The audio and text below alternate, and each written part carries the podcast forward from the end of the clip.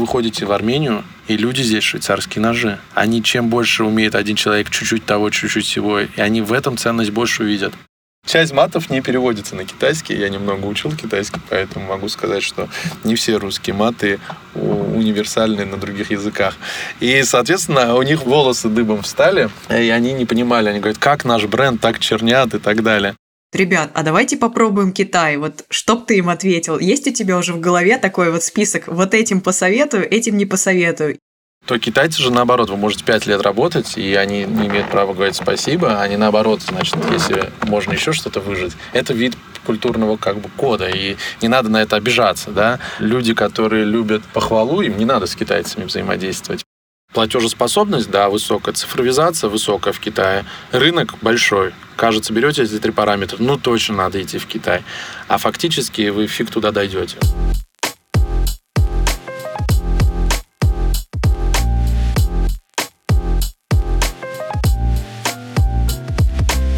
Всем привет! С вами подкаст в каком-то смысле, подкаст о карьере и бизнесе в новой реальности. Меня зовут Аня. Недавно я переехала в Словакию, и 10 лет я работала в сфере финансов в недвижимости в Москве, а теперь сменила индустрию на зеленую энергетику и работаю на европейский рынок, поэтому знаю, как начинать все с нуля. А меня зовут Диана, я маркетолог. 12 лет я строила карьеру в Fortune 500 корпорациях, а сейчас работаю на себя – и знаю, как не просто объединить бизнес, призвание и творчество.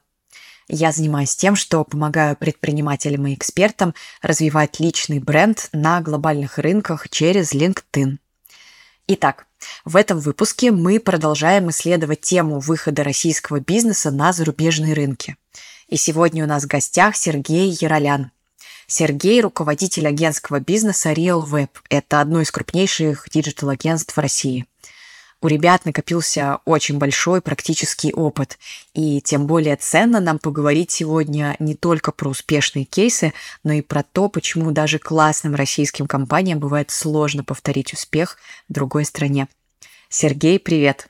Привет, привет, привет, девчули, давайте разгоняться. Да, расскажи, в каких странах у тебя сейчас больше всего работы? Слушайте, сейчас у нас есть офис в Риге, ему лет 12, там человек 10-15, может, работает. А, человек 40 работает в Ереване, в Армении, но не на армянский рынок, а на глобальный. И вот-вот откроем все в Дубае. Пока планируем, что пару человек выйдет. Но это не все, что мы за рубежом пробовали. Как ты сама сказала по Талебу про ошибки выжившего.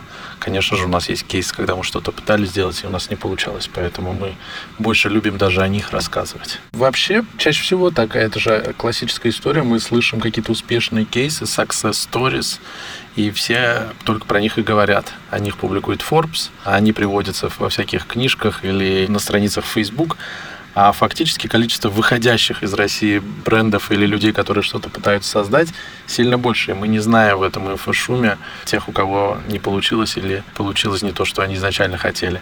Куча исследований социологических показывают особенность русского ума, менталитета и прочее, да, если там, если опять же отсылаться к фильму, характерный фильм там Форд и Феррари, помните, где э, Форд это линейные типовые вещи может делать, а Феррари эксклюзив какой-то. Вот а русские скорее похожи все-таки на итальянцев. Наши Кулибины, Левша там и, и, и тому подобное, Циолковский. То есть это какие-то одиночные гении или одиночные задания, когда надо что-то необычное выполнить, они могут. А серийное производство наладить у нас до сих пор Лада всех нас поздравляю с этим, да, а у нас уже сложнее идет. И, соответственно, из этого идет и в маркетинге, и в digital е то же самое. Что-то клевое, необычное на стыке каких-то рынков, например, digital плюс IT или маркетинг и его цифровизация какая-то, да, русские могут что-то создавать. А есть несколько выходцев и брендов, которые достаточно успешно себя чувствуют, которых мы видим на нашем рынке. Не знаю, вот ребята в России пилили Touch, сейчас они по миру Альбат продукт такой делают, который интегрирует. У нас таки все-таки разработки продуктовых решений каких-то к русским доверие высокое. А на стыке маркетинга, думаю, что отдельные взятые персонали скорее по креативу могут что-то делать, а системно российские бренды все-таки не так сильно представлены. Скорее, э, российские специалисты ценятся, когда они в сетевых каких-нибудь структурах попадают в международный холдинг, и в банковской сфере, кстати, это есть. Лиза Осетинская, помните, выступала глава, которая возглавляет визу международную, да, вот ну, какие-то такие трекшены бывают, когда русские, попадая в международную структуру, будь то рекламную, будь то финансовую, будь то там научную, они хорошо двигаются.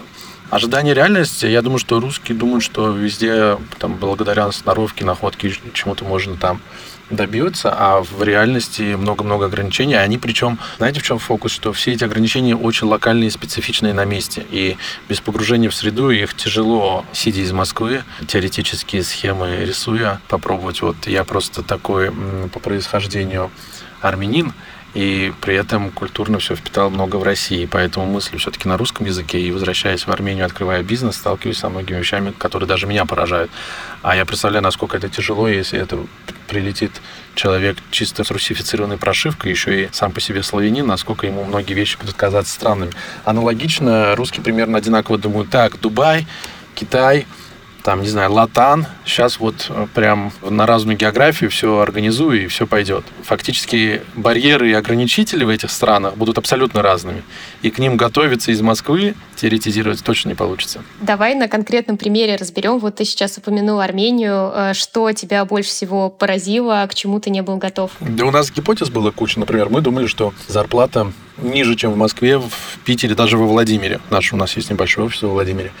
И мы такие думаем, ну, гипотеза, наймем работящих армян, старших курсов, предположим, кто хочет в международном бренде карьеру строить. Вузы-то есть, и шахматистов много, и технарей много, и, в принципе, любителей уехать из Армении, да, диаспора, значит, должен быть запрос на хорошую работу. И видели в этом даже такую не миссию, а ценностное какое-то вложение, что вот мы нанимаем армян, они толковые, помогаем им профессионального роста какой. А реальность говорит о том, что, во-первых, на низкие зарплаты мало кто пойдет, например, на Владимирскую зарплату мало специалистов пойдет. Во-вторых, из тех, кто пойдут, вы запаритесь отбирать людей, потому что те стандарты, которые ты привык через, не знаю, тесты, через э, включение HR, у тебя есть стоимость найма, в конце концов, человек, у тебя есть часов, количество кандидатов, которые надо, чтобы найм. Эта вся воронка абсолютно другая. Самый классический вопрос, который меня удивлял, когда я уже понял, что сначала я злился на HR, да, что что-то не так. Предположим, даже бухгалтера не нанять было, да, или юриста. А потом я начал сам присутствовать на собеседовании, чтобы смотреть, что же, какие специфические особенности. Ну, например, никогда гражданин Армении не будет рассказывать о своих ошибках потому что это, ну, не чита. То есть тут вопрос, который у нас в России чары любят привязывать к вопросу ответственности, принятия, разделения ответственности, он бьется об реальность просто как э, стаканчик, который разлетается на осколки.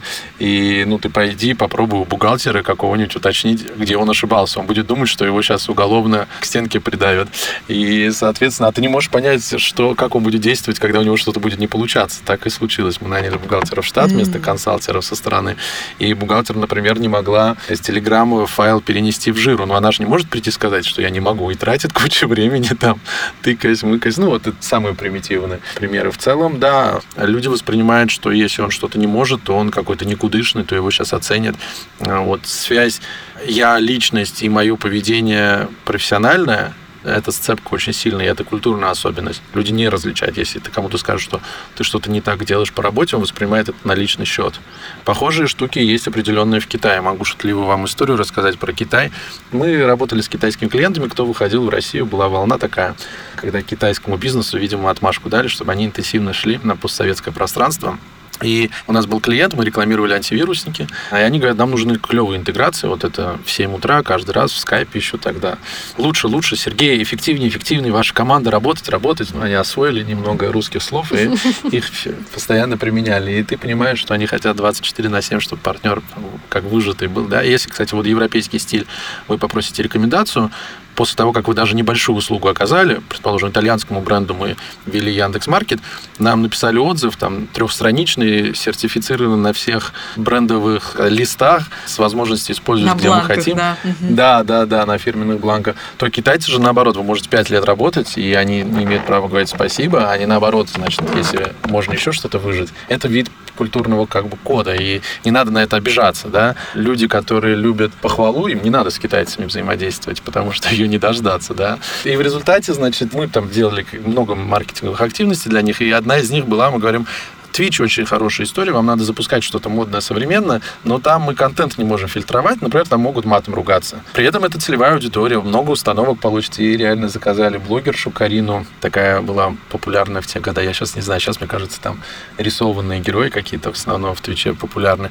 Но была молодая девушка Карина, которая постоянно в полунеглиже ведет трансляции каких-то игр, и между делом, постоянно ругаясь матом, делает интеграции рекламные. Бешеная популярность у нее была. А и мы договорились об интеграции с ней. Ну и понятно, она там рассказывает, что нативно это же должно быть, что у нее зависает компьютер, вот игра тормозит, она бесится, но она сейчас вот установила этот антивирусник, и все, сейчас наладится. Количество матов там на единицу времени зашкаливает. Ну, при этом очень много установок, и мы добились эффективности. Это как раз слова, которые любят китайцы. Эффективность, надо больше, выше, еще больше выжить. Ну и тут реально, как бы, если следовать их логике, то мы выполнили то, что они хотели. Начинается очередной день, они, видимо, собрались в Китае посмотреть, посмотреть эту интеграцию, нашли там, не знаю, во второй час ее трансляции где-то там эту вставку и начали по словам там китайской команды маркетинга просить, чтобы им переводили, что же там происходит, да. Но часть матов не переводится на китайский. Я немного учил китайский, поэтому могу сказать, что не все русские маты универсальны на других языках. Это интересный факт. И, соответственно, у них волосы дыбом встали, и они не понимали. Они говорят, как наш бренд так чернят и так далее. Но тут это классическая история, да, либо вы хотите как раз той эффективности, о которой вы говорите, и тогда это должно быть нативно, а не стерильно. Либо это должно быть, вот, например, в России ты клиенту можешь объяснить, ты за стерильность или за такую, типа, нативную интеграцию, которая тебе даст value, и ты можешь на языке легко договориться. Культурный код твой понятен, когда ты этот месседж несешь.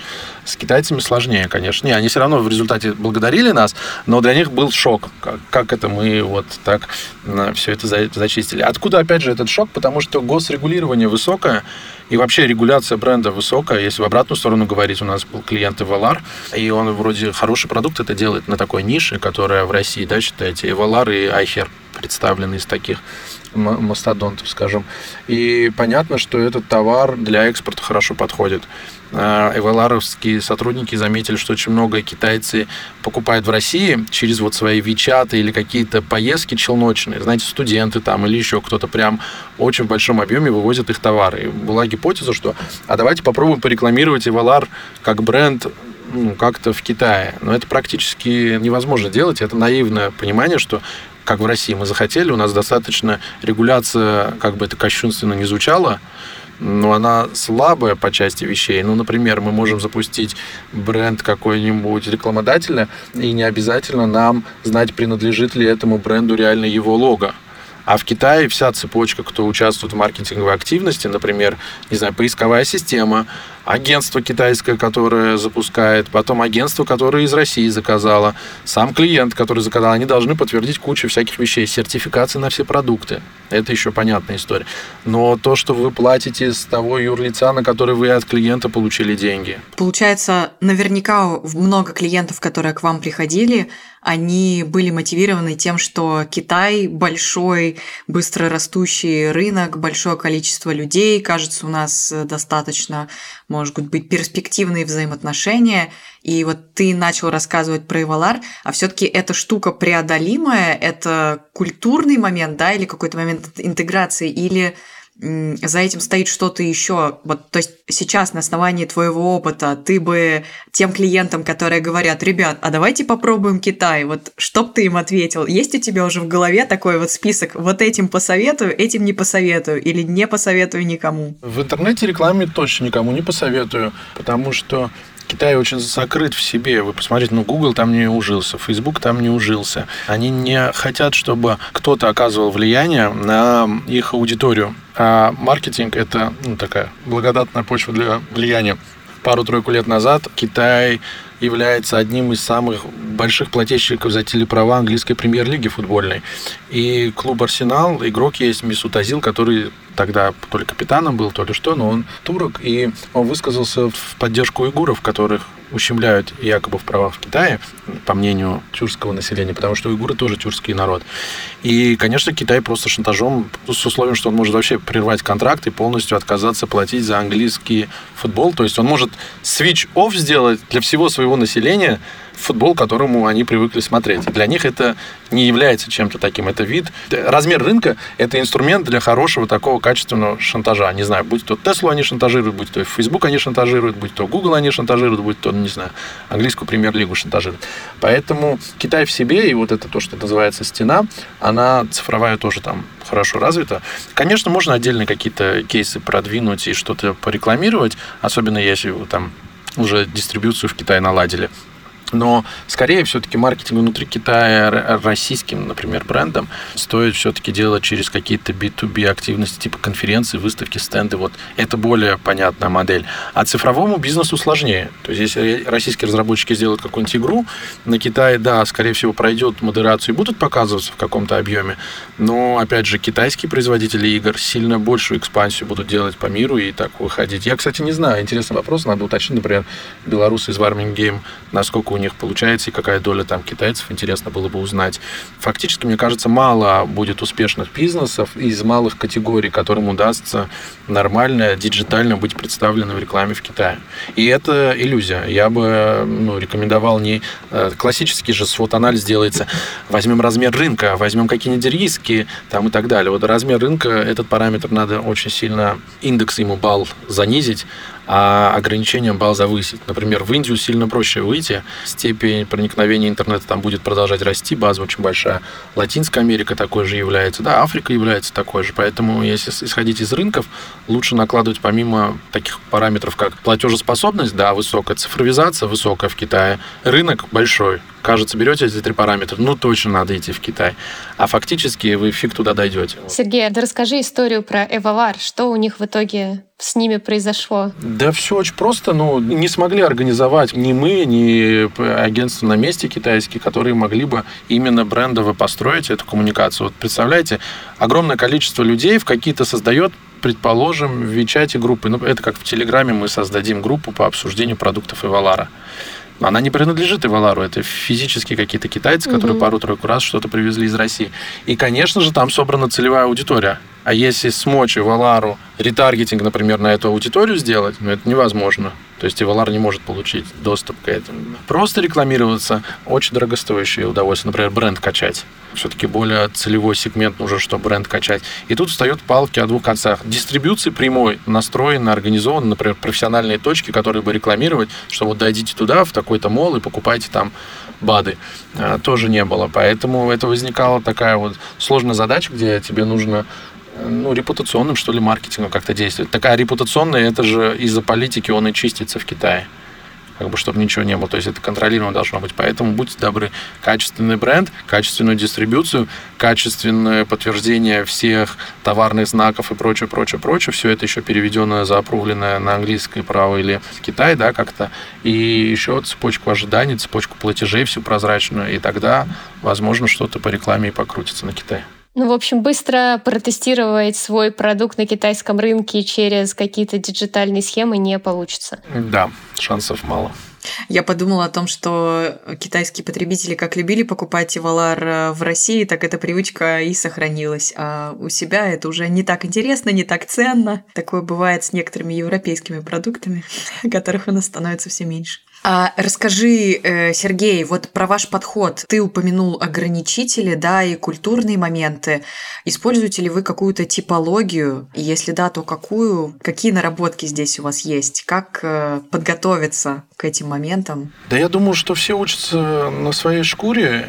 Почему-то у меня ассоциации географические. Вот если вы посмотрите, как атоллы в океане формируются, да, они э, друг к другу по липы такие липнут, и расширяется островок, да, вот песчаный песчаный на, месте бывшего вулкана или потухшего вулкана. И получается такой красивый остров, на котором мы любим, там, не знаю, находиться, да, а, лазурный берег, при этом мягкий песочек.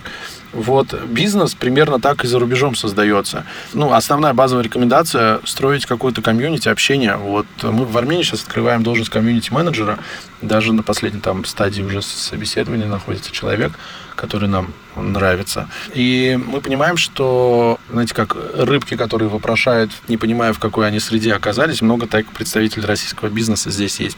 Здесь представлен Яндекс достаточно хорошо, здесь есть Банки.ру, здесь есть iTarget, ребята с нашего рынка. И это я не называю именно не айтишника, айтишника вообще очень много. И получается, что есть такая среда назовем их маркетологов, диджитальщиков и иже с ними, да, какого-то сообщества. И они оказались в среде, где им мало контента, мало обмена информацией по одним и тем же типовым вещам. Например, юридическое сопровождение, налоговое сопровождение, HR-сопровождение, э, маркетинговое сопровождение, что можно делать, что нельзя и так далее.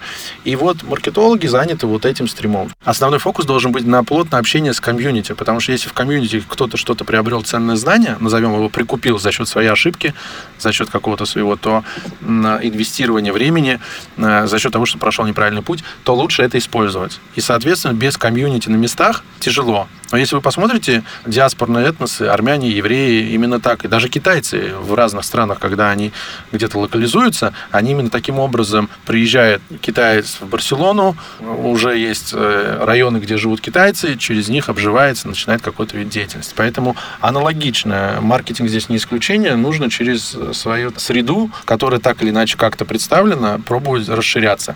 У кого это хорошо получается? Вы посмотрите, это хорошо получается у инфобизнесменов разных. Это тоже все равно около маркетинговая история, и вы, если Дубай глянете, если вы глянете какой-нибудь Бали, Таиланды, куча русского инфобизнеса, которые из этих локаций успешны на русскоязычную аудиторию. Ну, не будем говорить про качество продуктов предоставляемых, но факт то, что... И они же как раз на этом строятся. То есть я бы даже похвалил здесь инфобизнесменов, что они лучше понимают этот аспект. У них свои тусовки, где они все делятся опытом, у них какие-то собрания, может, за деньги даже какие-то друг другу, да, переводят за то, чтобы этим опытом. Но именно скорость понимания того, что нужно тиражировать, а что не нужно делать, у них хорошо представлено у инфобизнесменов. Обычному классическому, более сильному российскому бизнесу я бы аналогичную вещь рекомендовал, да, угу. построение комьюнити или выход через готовые комьюнити, более тесное общение, чтобы чужие ошибки взять себе на вооружение. Это вот must have. Сергей, а вот как, если, например, российский бизнес решил, что он хочет выходить за рубеж, э, как э, понять, на какой рынок и с каким продуктом э, выходить? Как вот построить первоначальные гипотезы? Какой-то research должен быть. Мы возвращаемся к теме там, размер рынка, целевая аудитория, платежеспособность, проникновение интернета и прочее, прочее. Таких параметров и факторов можете взять огромное количество. А мы исходим для себя из немного других. Мы понимаем, что в моменте может давать деньги, а что может делать бизнес более экспертным, что ли. Окей, ну вот смотри, Хочется вот прям фактуры. Вот почему, например, кому-то сейчас лучше выйти сразу там на Арабские Эмираты, а кому-то в Ереван? Или кому-то, наоборот, посмотреть на а, Южную Америку? Вот есть ли какие-то факторы, которые для вас, например, являются определяющими? Да, а если у вас клиенты будут из США, предположим, а санкционное давление высокое, то вам нужно открывать автономное юрлицо в Дубае. И клиентов, ну, вы даже получаете клиентские деньги в Дубае, Дубай. И туда, куда вы тратите, тоже тратите из Дубая. Например, в нашей категории это Facebook, Google и прочее, там, дублинские, предположим, юрлицы этих компаний. И тогда у вас никаких проблем. Вам право дубайское, ну, оно на международном, там, не знаю, в основном на английского права достаточно, чтобы знать. Но ограничительный фактор там будет стоимость обслуживания бэк-офиса. Угу. Вот эта инфраструктура. И вы на чашу весов складываете, например, если Дубай с Арменией сравнивать, у вас есть возможность получать деньги от американских клиентов и переправлять любым другим поставщикам, и к вам вопросов не будет. Но вам дорого открыть, обслуживать, удерживать. Это вопрос инфраструктуры и чаша весов, когда расходы на инфраструктуру перекроются доходами от профильной деятельности. Я сейчас про маркетинговую деятельность говорю. А в Армении другой плюс. А, вы легко можете перегонять деньги из России она пока еще, вот этот хаб, деньги ходят, да, но к армянским платежам вовне сильно больше внимания международных регуляторов. Угу. Потому что понимают, что и русский след может быть, и происхождение, и собственность компании проверит, и директоров могут проверить, и так далее. Примерно так. То есть дешевле инфраструктура в Армении, дешевле, чем в Дубае. Но будет ли она функционировать без смазок, как она функционирует в Дубае, вряд ли она будет. Она, наоборот, будет спотыкаться каждый. Поэтому тут все индивидуально. Если у вас больше российских клиентов, и вам просто нужно, например, зарплату платить тем, кто уехал за рубеж, то вам Армения подойдет. Если вы собираетесь э, фокусироваться на международном бизнесе и международных клиентах, и международных платежах, и у вас единственное, что есть русское, это мозги и руки сотрудников, кто релацировал жить за рубеж, например, находится на Бали или э, сидит в Турции или в Сербии, то, наверное, вам юрлицо подойдет сербское и дубайское, как эффективное. А если поговорить про культурные различия, какие ограничивающие факторы стоит учитывать, вот если их как-то, может, типологизировать, что ли, э, был ли какой-то такой опыт? И дальше хочется тоже поразгонять эту тему, послушать твои истории. Но насколько важны культурные факторы, когда мы выходим на международные рынки? Я бы сказал, что это краеугольный камень. Чрезвычайно важно, если так можно выразиться. А, архи важны, потому что бизнесово более-менее всем понятно, что делать, как делать, в какой очередности делать. А как это будет происходить в реальности, мало кому понятно. Любимое слово в Испании у людей спокойно, спокойно, да, и как бы вот суета, деятельность, гиперактивность, включенность, она не в плюс. А в Дубае, например, вы можете быть гиперактивным и вроде все бизнес, там, коммерция и так далее, но фактически много решает, если вы какому-нибудь одному шейху что-нибудь сделали или близкому к шейху компании, то она может вас рекомендовать еще целый когорте. То есть это такая вхожесть, да, эм, вот через рукопожатие там и прочее, традиционные какие-то такие методы. Ну, удивительно, но Дубай с Китаем в этой части тоже очень похож. В Китае есть термин гуанси, это связи, и большинство вопросов решается на связи. Если вы посмотрите состав политический Китая Компартии, э, весов и влияния в политбюро, это тоже все связи Гуанси, бизнес тоже по связям. Поэтому, например, точно, чтобы культурные какие-то моменты чекать и правильно быть, скорее всего, всегда нужен какой-то вид staff а местный, локальный. Например, sales ы индусы скорее хорошо сработают с индийскими компаниями, нежели из Сербии звонящий русский sales.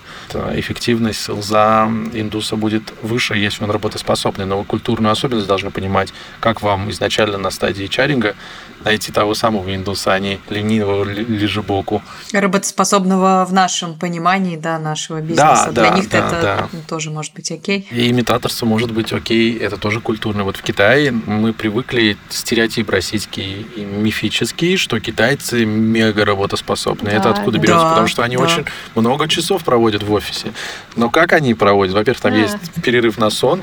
Во-вторых, они просто там проводят, потому что пока начальник в офисе и подчиненные должны находиться. А У нас один клиент был крупный интернет-магазин GD.com. У них несколько зданий огромных. Там, ну, ну, в тот момент в штате было 80 тысяч курьеров, например, чтобы было понимание размеров, да, численности сотрудников. Вау, 80 тысяч. Это пару маленьких городов российских. И э, у них такая опция была от работы бесплатная развозка на такси от бизнес-центра после 9 вечера. И фишка, что вы тем самым стимулируете оставаться людей подольше но при этом у них есть детский садик на первом этаже высотных зданий. То есть люди приходят с утра там к 8 к 9, сдают ребенка в садик, там, не знаю, в 9.30 садятся работать. На самом деле они знают, что они уйдут не раньше 9. При этом, когда мы пробовали в 9, например, посмотреть, какое количество людей уезжает, спрос настолько большой, что 400 машин стояло под окнами бизнес-центра, и они не успевали. То есть вы брали заказ, и вы вставали в очередь, не знаю, там, 700 предположим, и вам надо ждать. То есть, представляете, в Яндекс Такси заходите в приложение, и вам еще номер ожидания говорят, и вы там 700 Вот примерно такое творится. И это все равно связано с имитаторством. То есть это, это не означает, что они 12 часов на работе пахали, как папа Карло. Они спокойно там чилят, они мобилизуются и пробуют делать какие-то вещи на показ для руководителя. Гимн компании могут спеть там пару раз, что-нибудь из такого. Вот, поэтому я бы не назвал э, китайцев такими. Вот. Но при этом, ну, в обратную тезис, опять же, чтобы сам себе противоречить немного, у китайцев разработчики быстро стареют. К 35 годам это такие седые, уставшие от жизни, хорошо получающие э, ребята, которые все просто вымотаны, потому что реально, когда ставят какие-то планы, вот знаете, как это в советское время, пятилетку, там, стахановцы, все равно есть кл- класс сотрудников, на кого эта нагрузка ложится.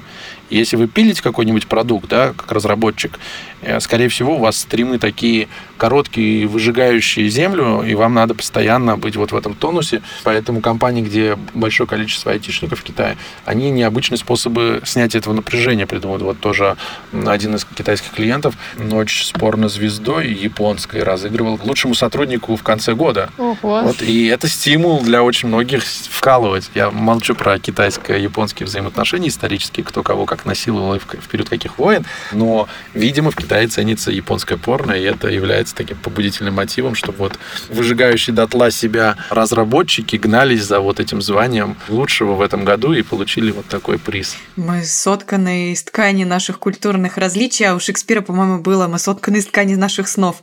Но э, в связи с этим, конечно, интересным рассказом хочется спросить, а можно ли вообще к этому подготовиться? То есть, казалось бы, 21 век, у нас есть э, интернет, есть люди, которые это уже попробовали.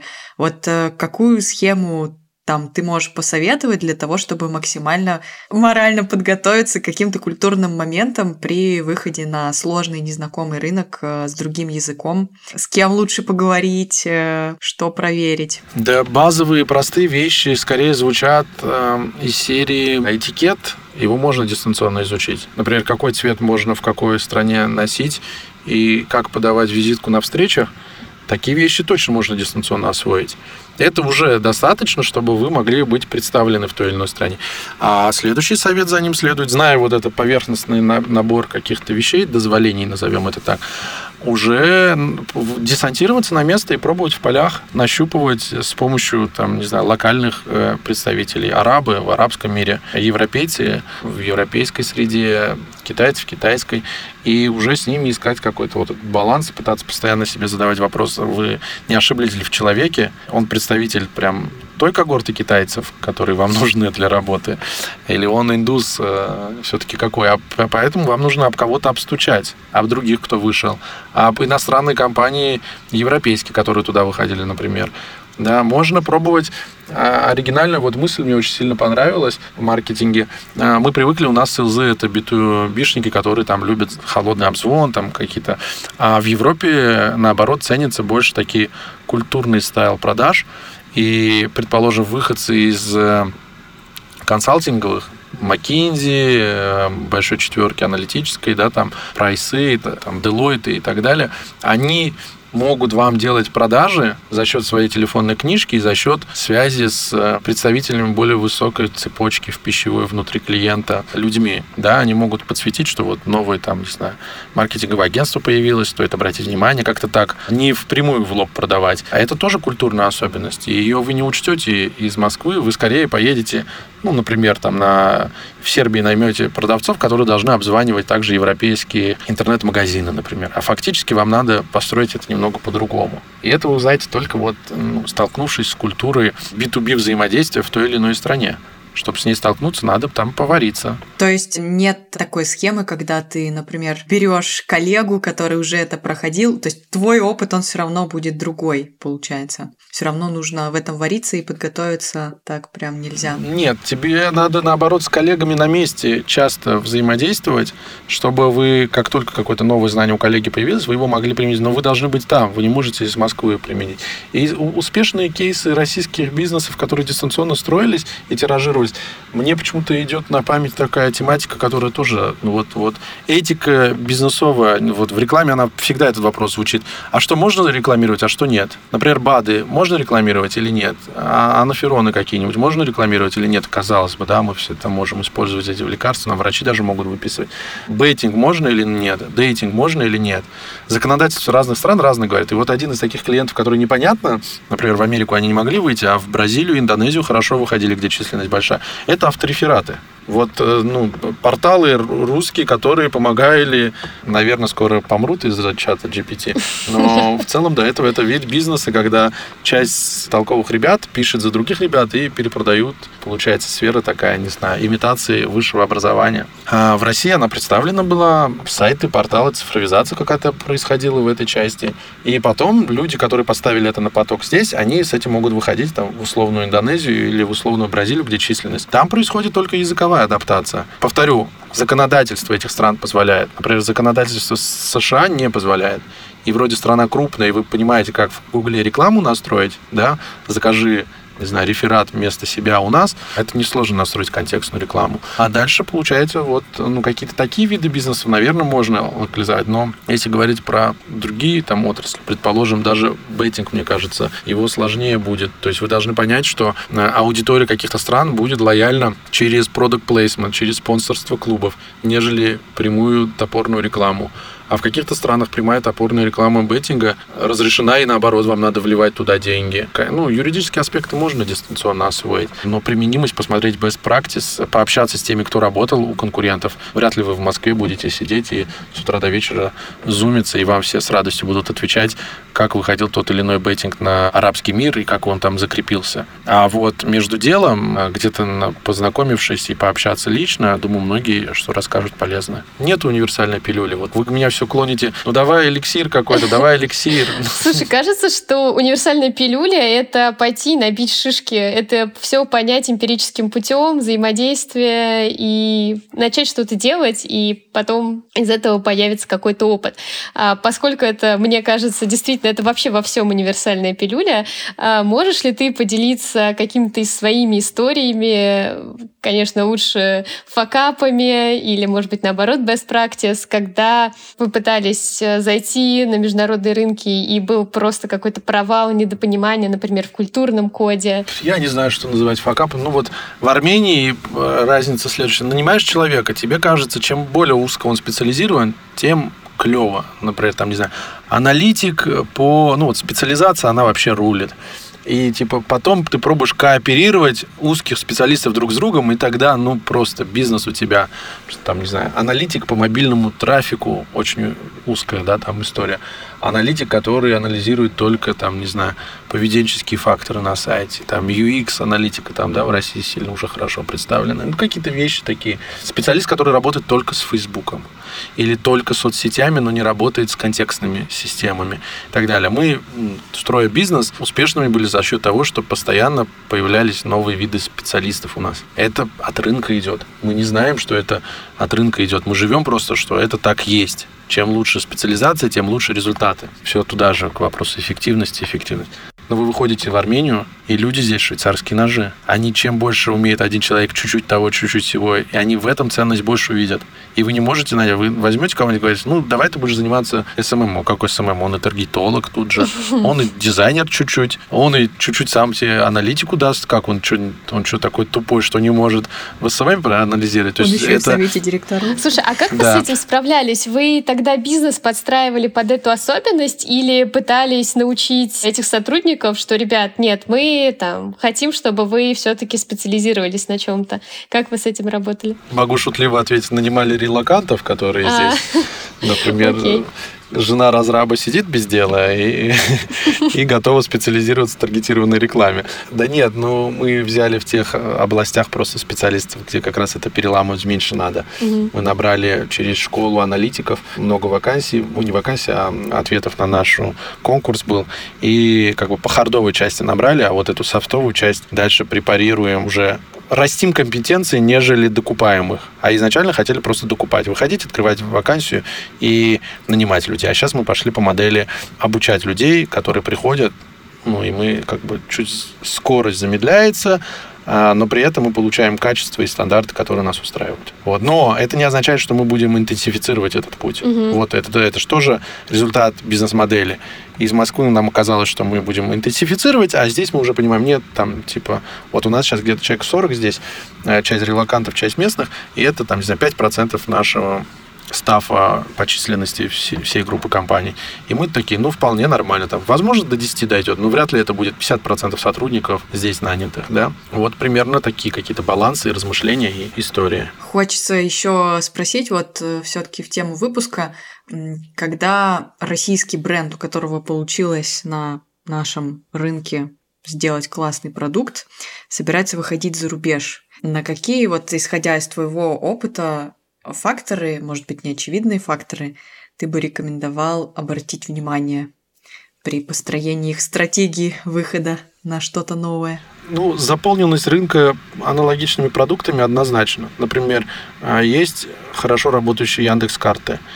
И они явно, там, когда в Турцию вышли и укрепились, фактически это жизнеспособная гипотеза, когда у тебя есть продуктовая история, там, типа, хорошие карты, и ты можешь ее поддерживать, и ты выходишь. Просто к картам крепится огромное количество других историй. Например, Яндекс Еда, в Ереване культурные какие-то истории пытается обходить. А я знаю, что есть конкурент местный, который, ну, если не платит, то как-то организует, чтобы часть курьеров Яндекс Еды не доносили, чтобы негатив был уместно в Яндекс Еде. Но фактически у Яндекса есть условная монополия на карты, у Яндекса есть там скрипты, сервис какой-то отстроенный, mm-hmm. и это обтачено на большом количестве людей в России ну, и в других ряде стран. И, соответственно, они могут это тиражировать, например, на Армению, на маленькую. Будет ли здесь бизнес, будет ли этих объемов доходов хватать, или это отобьется через 5-10 лет, только это как бы вопрос уже коммерческой части. Но взвесить, что у тебя есть карты, хорошая навигация, поэтому ты можешь выйти с продуктами еда, доставка и такси, явно это ну, такое прогностически простое упражнение, и его надо выполнять. Вот на что обращать внимание? Ну, точно на заполненность рынка похожими игроками или того, что юридически можно этот вид деятельности там строить. Потому что в Европе одни законы по хранению данных, в Закавказье другие, в России третий сейчас. Я убираю санкции, убираю банки, платежи, вот, вот этот фактор убираем, Финбух, Юр. А оставим даже просто законодательное ограничение, что можно сделать с данными. А на данных очень многое строится. Ты ретаргетинги организуешь, email рассылки организуешь, возврат пользователя, ретеншены какие-то. Наверное, этот фактор чрезвычайно важный. Его надо брать в орбиту рассмотрения одной из первых. Например, можно ли логику ремаркетинга, который ты отстроил в России, построить в Европе? Скорее всего, вряд ли возможно будет, да, вам хранение данных там не позволят и прочее, прочее. В обратную сторону, там, к России вы должны обеспечить какой-то сервис на хранение данных на серверах, которые в самой России. Это тоже какая-то вид особенности. И, наверное, бренд, который выходит из-за рубежа в Россию, должен уже вот эти факторы какие-то учитывать. Я не знаю, как обобщить. Это страновые особенности по специфике по работе, не знаю, с... что вас кормит. Если вас кормят данные, то вы должны зрить в корень про эти данные, да, а, и выбирать страны, где работать с этими данными будете как, не знаю, иллюзионист или как жонглер, да, вот, циркач. Если, наоборот, вы работаете не с данными, а с понятным узким продуктом каким-то, не знаю, вы предоставляете какую-то услугу унифицированную, понятную, предположим, из Армении есть успешные бизнесы, которые работают на США, стыкуя э, сайты, когда кто-то хочет груз куда-то отправить, а есть еще база данных больших грузов, которые ездят постоянно то пустые назад, то еще что-то. То есть есть вот вид, э, через сайт вы можете состыковать эту, эти данные, да, например, кому-то посылку передать, а кто-то и получается логистический вид бизнеса. Он понятный, примитивный, и его можно организовать откуда угодно. Или, например, американцы на аутсорс дают уже там пару десятилетий индусам отчетность налоговую подбивать. Mm-hmm. То есть у вас есть регламент, у вас есть четкое понимание, вы в течение года собираете все чековые истории, и уже индусы это обрабатывают и вы получаете готовый финансовый отчет по канону, по законодательству. То есть, чем более понятный и такой завершенный продукт, который можно передать, да, так же, как в делегировании происходит. Когда у вас функция рабочая настолько описана, понятная и простая, она мимолетно делегируется. И наоборот, чем более уникальный вы кристалл собрали в виде функции, тем меньше вероятность, что вообще при делегировании кто-то поймет, что вы от него хотите. Сергей, ты любишь делегировать? Да, я люблю, что вообще мои сотрудники все делали сами, и чем меньше я включаюсь, тем слаще у них жизнь, по идее, должна быть. Не, ну я же отшучиваюсь, но фактически понятно, что я в какие-то критические моменты включаюсь, и понятно, ну, там, у меня высокая степень работоспособности, когда я чем-то увлечен, но я считаю, что это большое, большое достижение как раз моих сотрудников, я не стесняюсь этого говорить, что реально чем проще мне живется, тем на самом деле лучше им. Мы очень любим в конце гостям задавать вопрос, потому что нам кажется, что он очень хорошо раскрывает, а, что в твоей работе дает тебе энергию, а что забирает. Хороший вопрос, интересный. Я увлекающийся человек, поэтому какие-то понимания, что есть новые горизонты, оно окрыляет. А, и базовое образование у меня географическое, оно связано, там, не знаю, с жульверными, с путешествиями, с каким-то начитанностью в детстве, вот этой стезей, да. А какие-то страны, языки, культуры, путешествия, это такое вот как бы обогащающей энергии. И то же самое в плане работы. Если мы открываем какие-то новые отделы, или собираемся э, достичь каких-то новых высот, не знаю, там, X2 за три года, или какая-то у нас амбициозная цель появляется, это вдохновляет. Что выбивает из колеи, тоже можно сформулировать, и много сил отнимает. А мне кажется, даже вот у российских сотрудников много, знаете, родительски-детского, то, что они в бизнес ведут э, психологически какие-то свои штуки не из бизнеса. То есть вот какие-то треугольники постоянно, вот этот э, преследователь, жертва, спасатель. То есть самая распространенная история какая-нибудь. Один отдел говорит, что из-за другого они что-то не сделали. Вот это, знаете, там одни обвиняют других, потом они же его, этот же отдел спасают. Предположим, там те, кто работают с клиентским сервисом, они сначала говорят, ой, жопа, жопа, дизайнеры там напортачили, мы не готовы, нам нечего показать клиенту. Или какой-нибудь там специалисты продакшена не подготовили корректный расчет, стратегии вообще. Ну, то есть виноваты ты кто-то вот это скипануть на кого-то ответственность, но потом они собираются, ночью спасают тех, кто накосячил, чтобы перед клиентом все это выглядело классно. А потом идет ревью всей этой ситуации. Вот у меня это, конечно, очень сильно отнимает энергию. Вот, кстати, распространенная история, кстати, тоже чисто российский крен такой, на слух очень хорошо слышно. Есть сотрудники, кто разговаривает глаголами, а есть кто существительными результатов разговаривает. Вот, ну, классический вопрос там, а почему у нас там клиент, э, мы не выполнили KPI там за месяц? Ну, мы загружали рекламные кампании, пополняли кабинеты, клиент поздно отвечал, мы находились в стадии принятия решений, и начинается накручивание вот этих глаголов процессионных. Чувствую, хочется, моглося, вот это все. У меня слух просто заточен на это. Я когда слышу людей, я понимаю, что это процессионщики просто по своей природе. Их надо заземлять и просить весь текст переводить в существительное существительные. Например, результатом этого процесса будет что? Не знаю, там, компания из 500 кликов или это что? Отчет аналитический к 15 марта? Что? Вот все перевести в существительные. Как только ты одному, второму, третьему сказал общаться с тобой только на существительных, у них идет стадия перестройки вообще ломки психики и всего того, что они привыкли нести в массы. Они чистят свой лексикон, Слушай, они ну преображаются. Ты прям коучем, коучем работаешь да еще не, параллельно. Не, не, каким еще коучем? Не дай бог. Я наоборот думаю, что это все такое must-have, но не является какой-то сверхнаукой. Вот. И, конечно, вот это вычищать сильно надо, потому что это мешает. И успеха, я думаю, добиваются выходцы из России за рубежом, у которых вообще этот вопрос не стоит. Потому что, ну, удача любит сильных, понятно, но не только просто сильных, да, или там рисковых, как у Черчилля, помните, это успех — это умение двигаться от э, одной неудачи к другой без потери энтузиазма. Вот энтузиазм терять нельзя, то это чтобы не получать. И вот скорее результаты добиваются те, у кого уже вычищено вот это понимание, что надо всегда ну, самого себя спрашивать и постоянно явля... ну, самосовершенствовать как-то. Еще хорошая история у русских очень часто битый пиксель это вот синдром самозванца он для сотрудников тоже, ну, как бы психологически он плохой аспект, но в бизнесе это хороший, потому что они как раз себя спрашивают. И с такими сотрудниками выходить за рубеж э, комфортнее. Ты можешь на них опираться, они всегда будут думать, что улучшить, как улучшить. И это будет внутренний процесс, тебе не надо в это включаться. Как бы цинично это ни звучало, получается, битые пиксели людей могут быть применимы и полезны э, бизнесу. Поэтому вообще я очень радужно смотрю на перспективы российских выходцев за рубеж, э, которые уже такие знаете, либо обтесались, либо вот они осознанно взрослые, что ли. Не просто хапуги бизнесмены купил, перепродал что-то еще, а такие взвешенные. И если вы посмотрите, ну, например, из нашей компании очень много выходцев в разных категориях состоялись сами как отдельные специалисты. И это одна надежда на то, что если так происходит, значит, мы умеем растить кадры, которые могут гибко, адаптивно Э, подстраиваться под разные реалии. А вторая история, что бренды российские тоже есть. Или они замазывают, что они российские, но мы-то понимаем, что они с корнями российскими. И это тоже хорошее. То есть как организации могут выходить, так и люди могут. Э, эти две гипотезы вместе, если мы, ну не гипотеза, а как бы фактор э, предпосылки мы смешиваем, то мы понимаем, что значит есть возможность за это тоже бороться, отстраивать что-то, стараться сделать бизнес успешным, зарубежный, автономно успешным и так далее.